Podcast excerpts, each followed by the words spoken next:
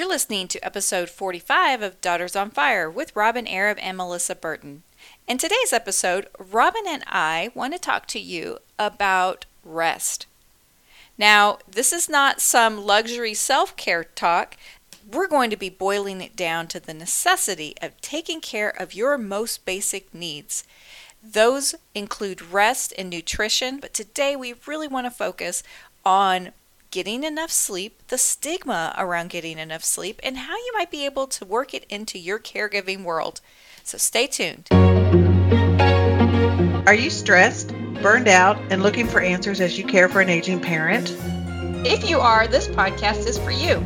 Here you will receive actionable advice from seasoned professionals, validation and compassion for the incredibly tough job you are doing, and most importantly, supportive love from a community of like minded warriors.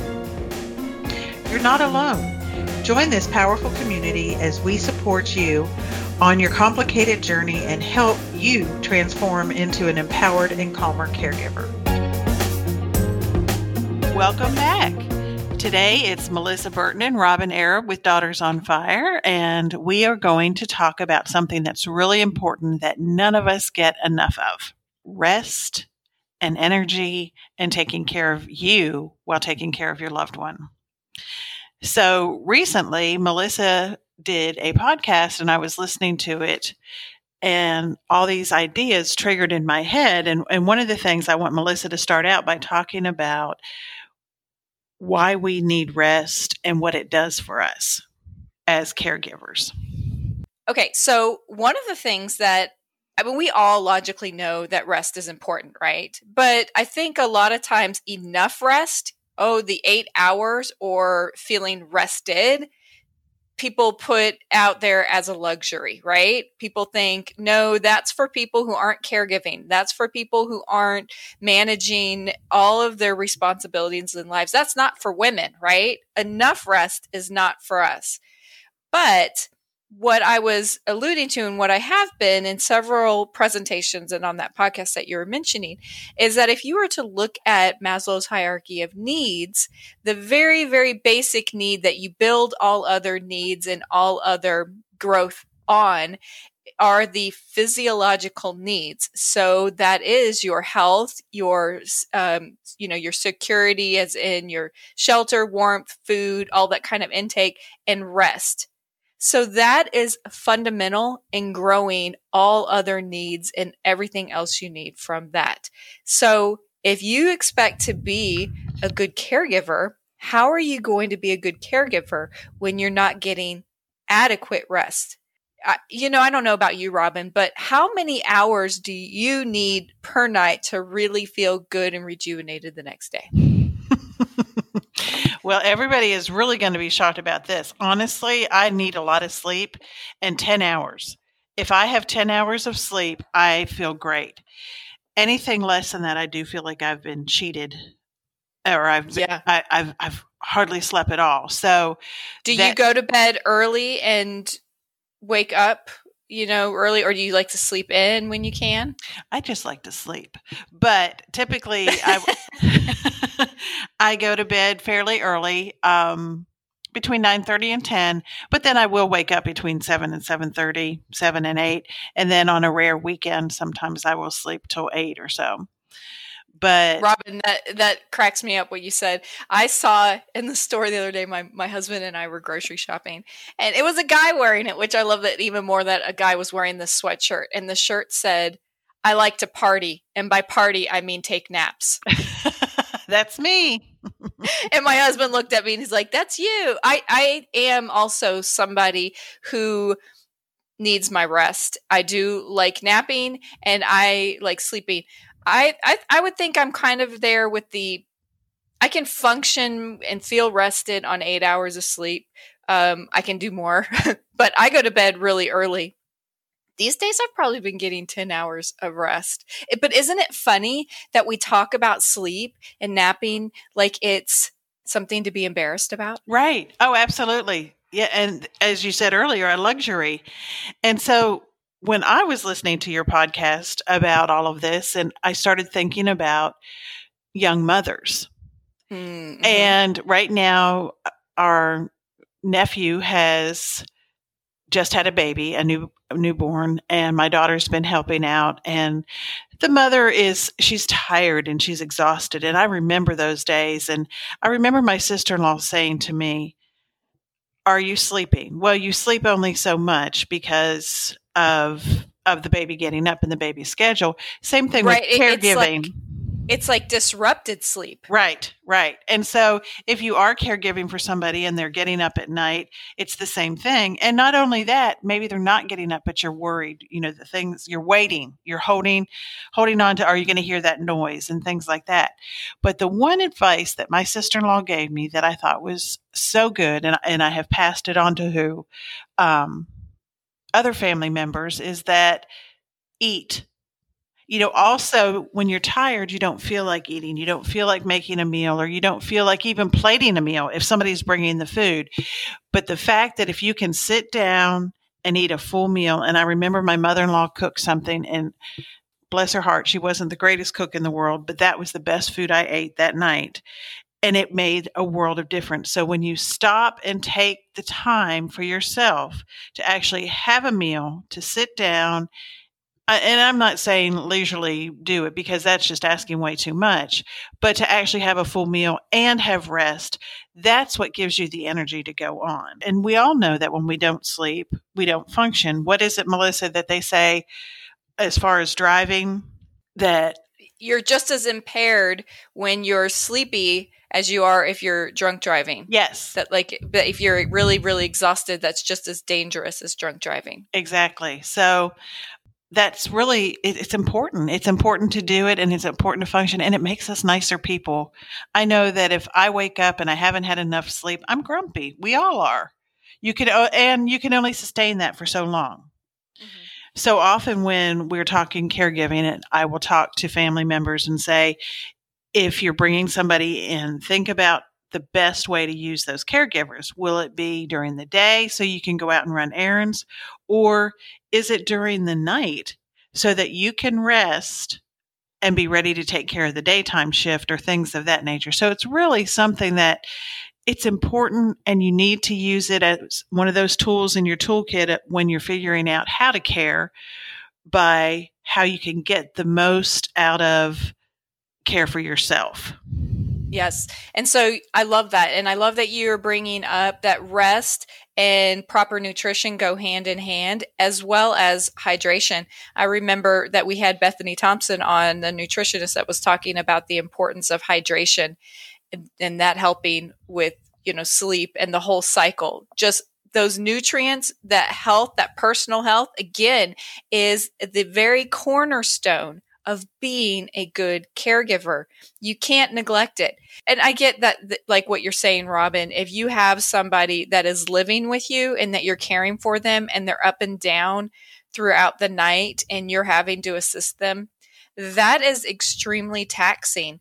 You might want to sit back and find out strategically how do you adapt to that? How do you compensate for that if you are having that disrupted sleep at night?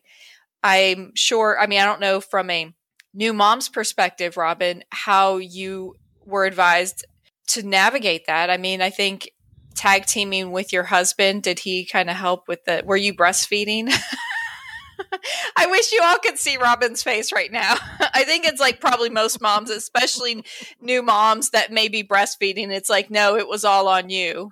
Well, let's just put it this way. He thought he was up every time I was up.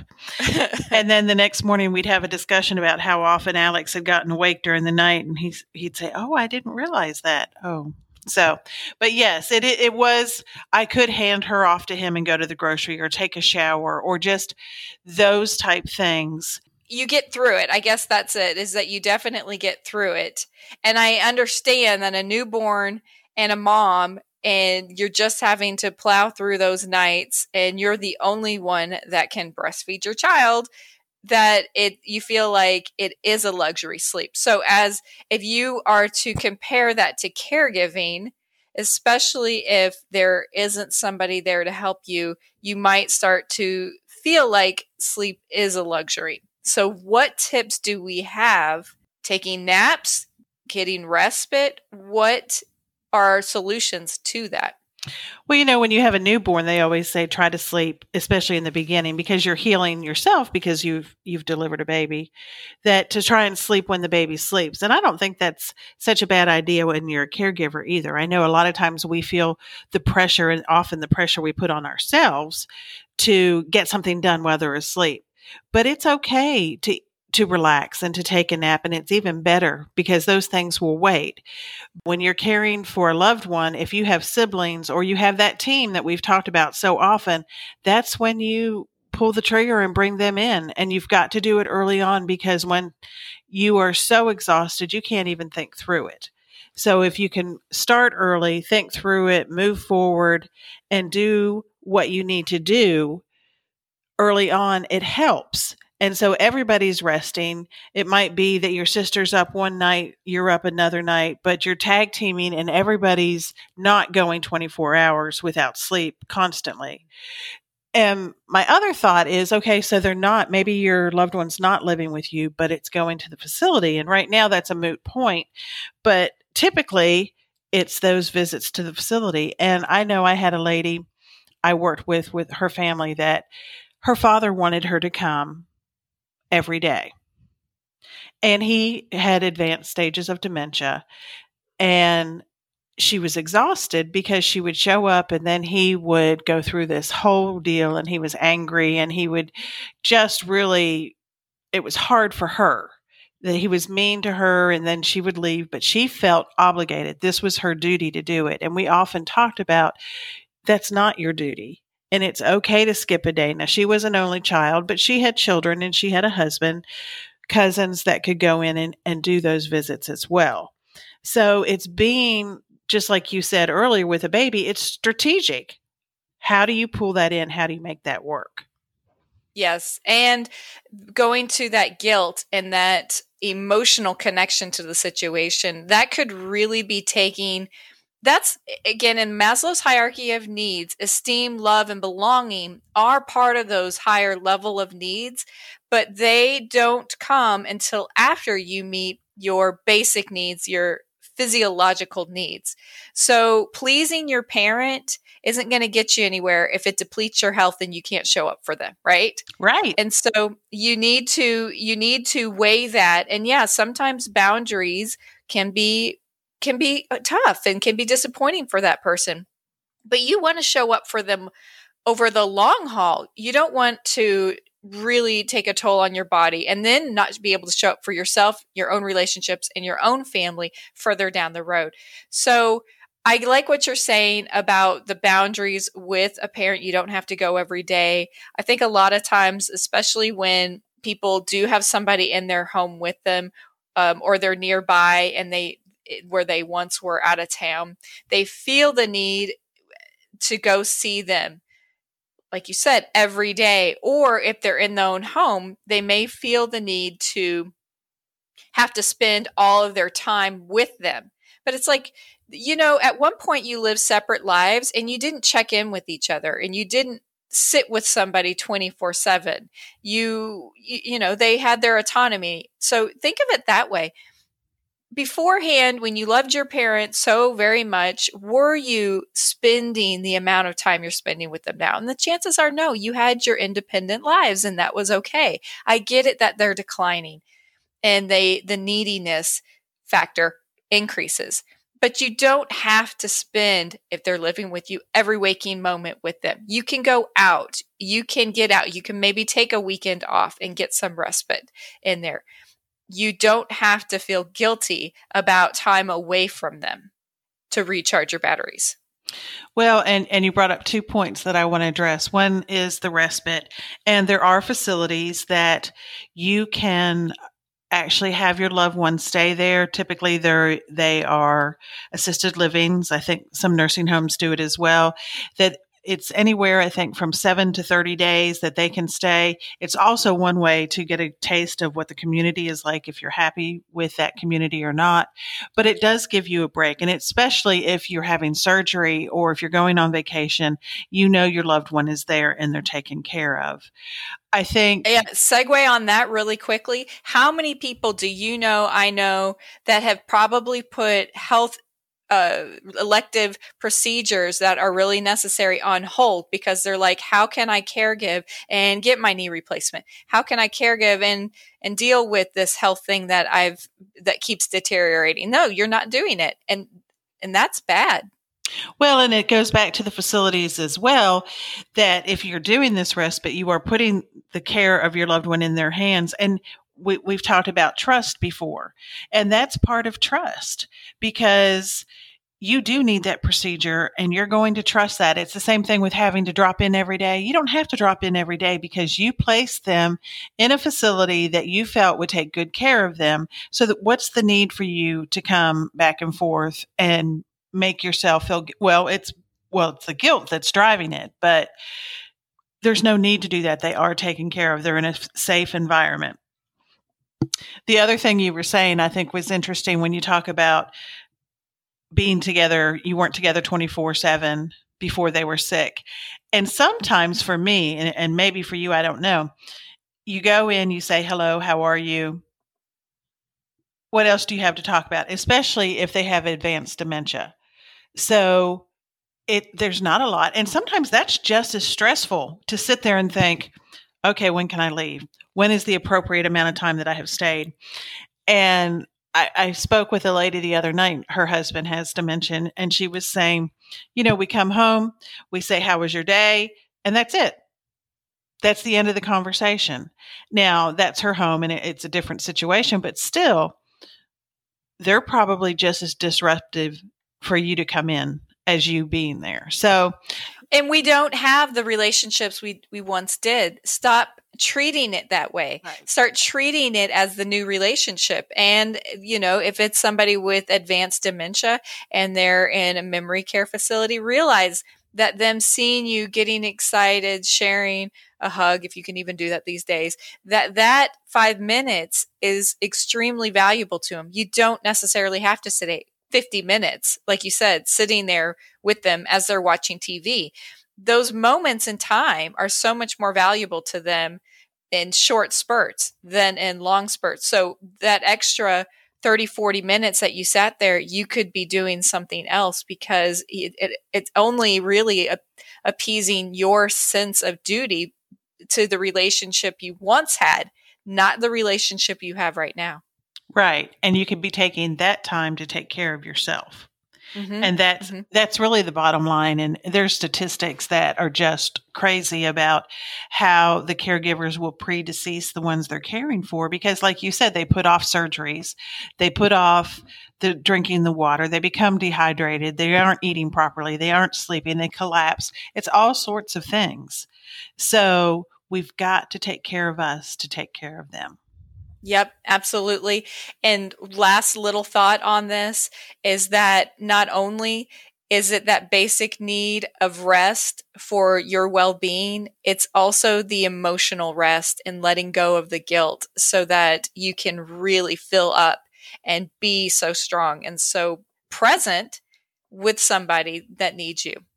It's more important to be rested and present than to be grumpy and depleted, right? I love that. I love being present. I think that's terrific. Yeah, being present is a present here for go. the holidays. Woo! All right. Well, hope everybody gets their rest as they head into this holiday season. And Robyn and I will be back with you next time. We hope you enjoyed today's episode and ask that you subscribe to this podcast. If you find this podcast helpful, please leave a review so we can reach more women like you. You are not alone on your journey, and the Fire Tribe is here to support you. Check us out at daughtersonfire.com and our Facebook group for more support and resources. Until next time, remember, you are the fire that fuels the engine of life.